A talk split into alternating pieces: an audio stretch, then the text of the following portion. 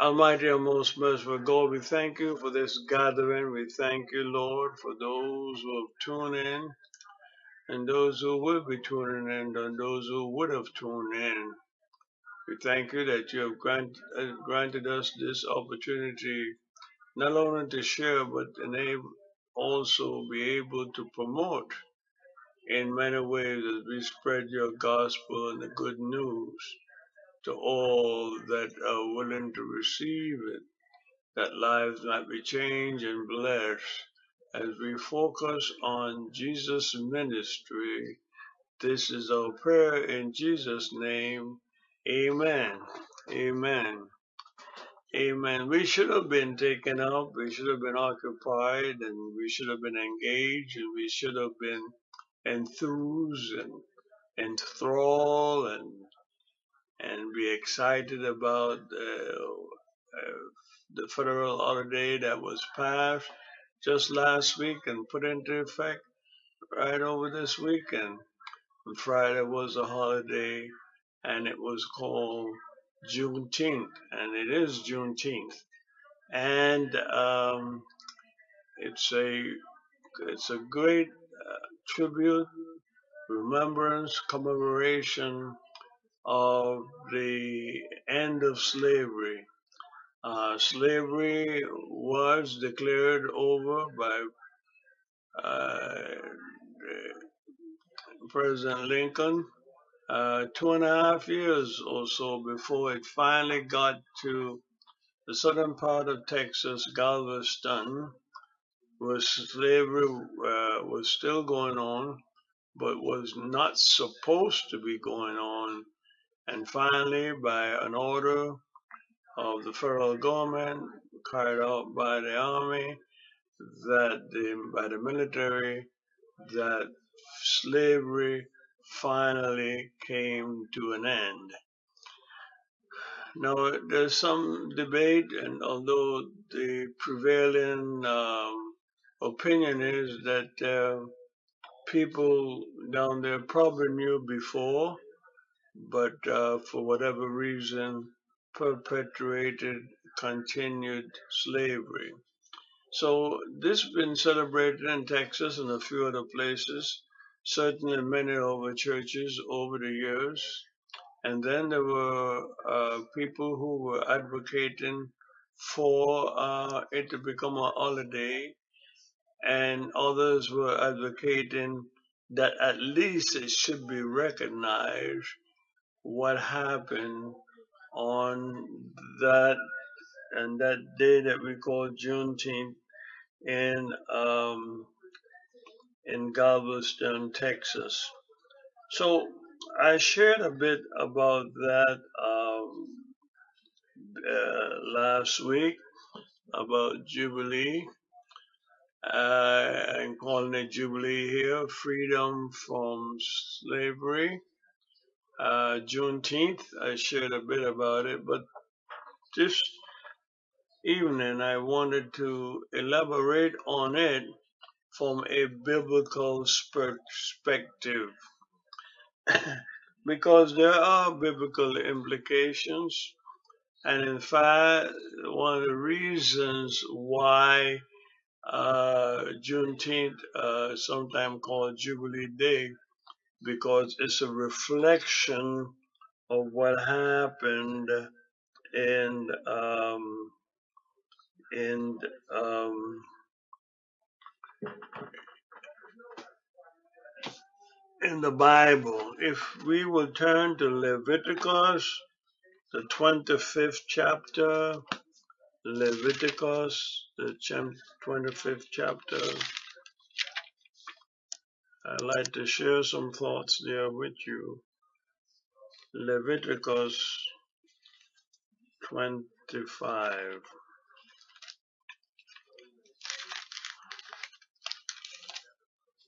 I give people a, chan- a chance to um, to get to that. Leviticus, the 25th chapter, and we were going to share a few things. Amen. So we have Jubilee in the Bible. and it relates to uh, what we are celebrating now as Juneteenth in several ways. I thought it was, as Christians, it would be desirable for us to remember this. Amen. The whole point of what we call um, the forgiveness passage of Leviticus is um, the, uh, it has to do with not forever uh, being owned by anything or not forever owing anything. And so that's why I thought it was important. You don't own anything forever and that you do not um, uh, know you're not owned indefinitely uh, by anyone or your debts are not owed forever. So if we look at Leviticus, the 25th chapter is called the Sabbath of seventh year. Uh, it also called Jubilee. It's called the passage of forgiveness.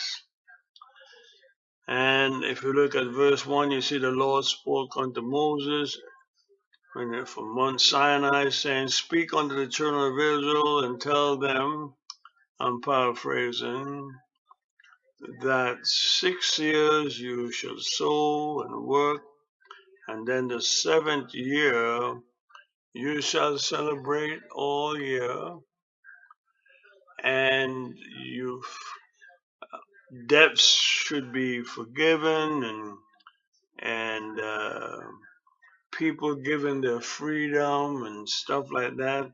And that should be done for seven times seven. And the 50th year be the Jubilee year, where everything is forgiven and everything is released and um, no one is owed anything and no one own anything per se. Um, this we don't know to what extent this was actually practiced. We believe it was practiced on and off, but certainly it was laid out by God, and it had its great, great reasons for it. Uh, one, of course, was the land was left fallow or not, not, not, not planted in that seventh year. And we know today, I've talked about this many times, how important that became. It part of the problem that we're having with climate and food production and having to have all this type of artificial things done to our food is because we have over we have overgrown the land. We have overused the land and did not give the land time to replenish itself naturally. Just like our bodies, just like our mind, just like our spirit. We need Sabbath. We need rest.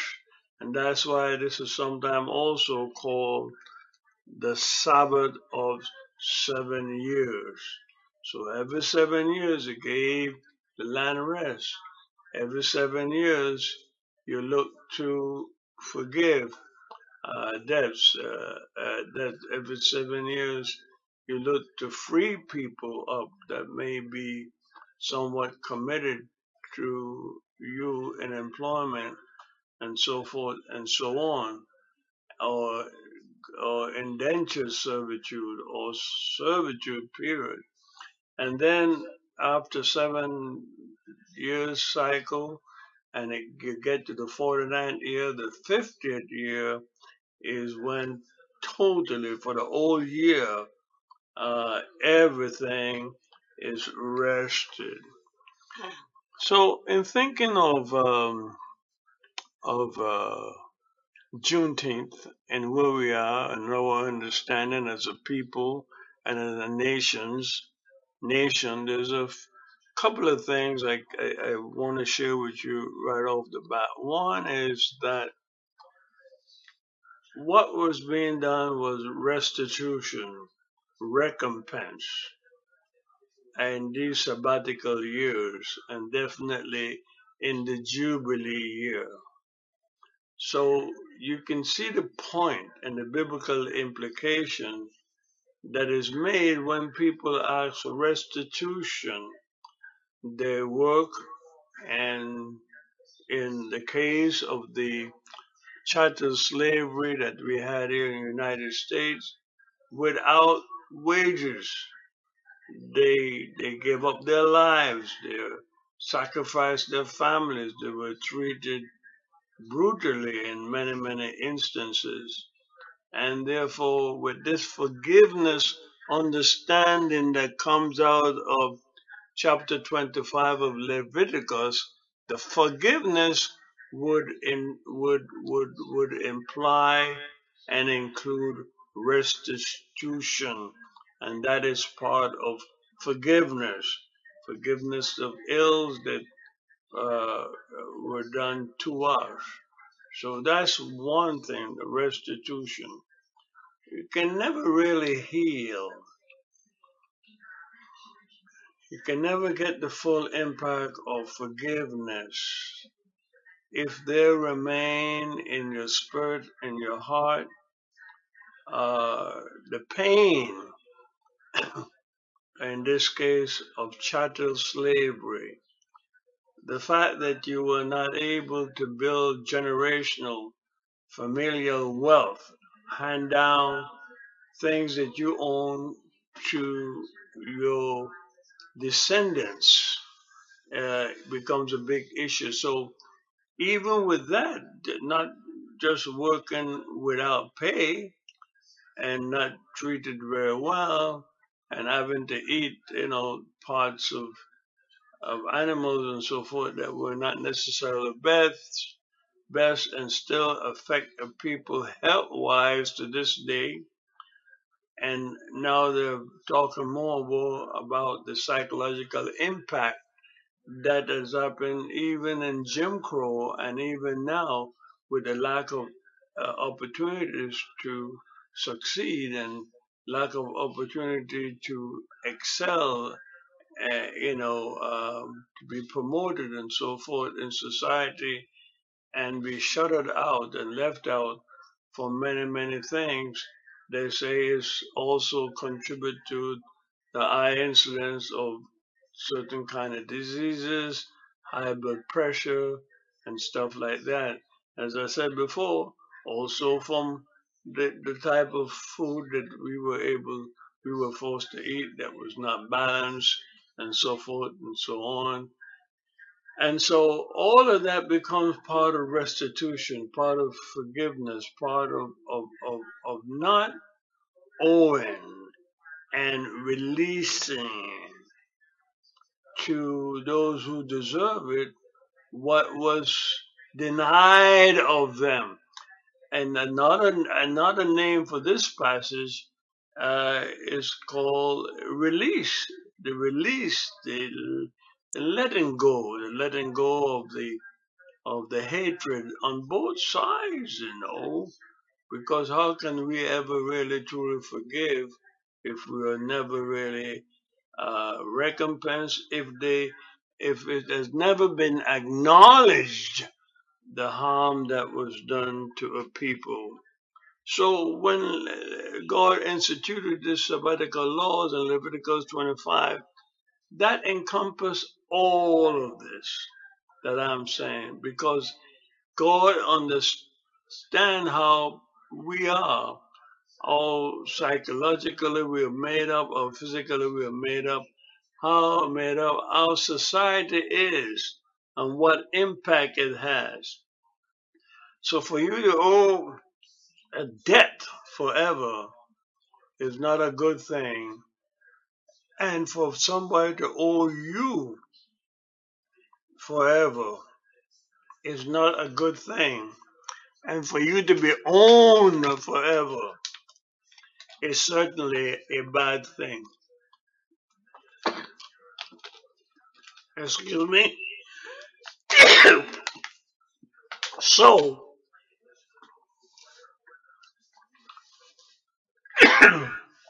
excuse me.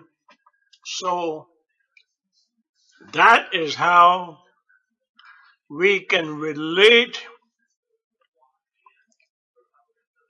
this passage of forgiveness, of release, and jubilee to Juneteenth.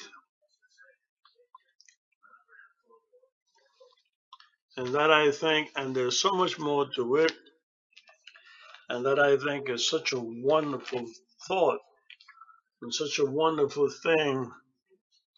The concept coming from that. so, Jim Crow and oppression is indeed, and in some ways, tantamount to never releasing, never truly giving us freedom.